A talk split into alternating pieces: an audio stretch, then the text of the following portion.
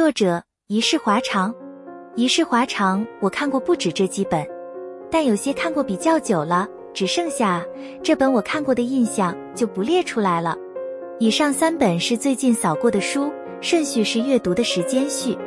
作者的文风偏欢乐轻松，看文的感觉很愉快，适合打发时间，整体就是文荒可看的风格。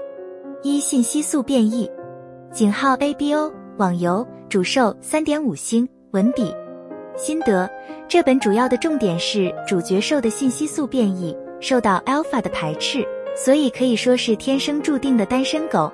转折点：主角兽玩的游戏，在游戏中遇上了主角攻。刚考上大学的主角兽应表哥的邀请，想要重新进入高中前玩的游戏，因为三年没玩了，所以买了一个号。没想到一进入游戏就遇上了那个号的情侣分号主角攻。然后也是因为表哥的请求，跟那个分号扮演起一个月的假情侣，最后就是弄假成真。主角兽的信息素问题也因为遇上主角攻而解决。设定非常简单的小甜文，会看下去。主要还说作者的叙事方式轻松且流畅，来都来了，看都看了，默默就看完了。二，我得逃个婚，井号穿越精分工，才华洋溢冷血兽三点五星人设。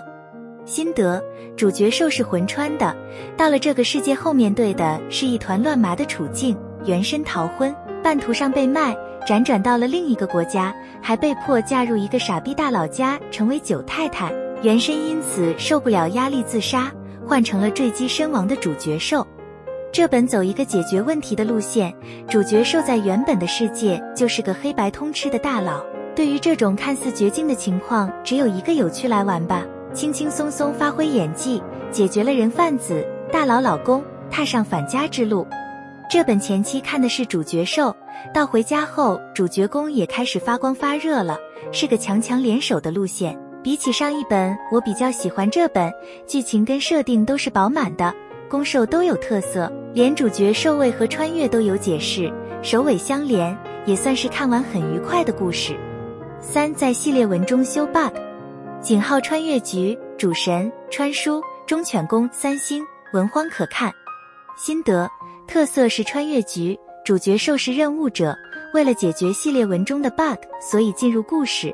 原本以为主线就是穿越的故事，后来发现主线是穿越局，还有为何造成 bug 的原因。这本主角攻的身份到很后面才揭露，不过可以猜到啦，其实也没有特别的悬念。就是一个买便当的概念，虽然这家没吃过，但系列便当店卖的东西大差不差，没有太多意外，不难吃的概念。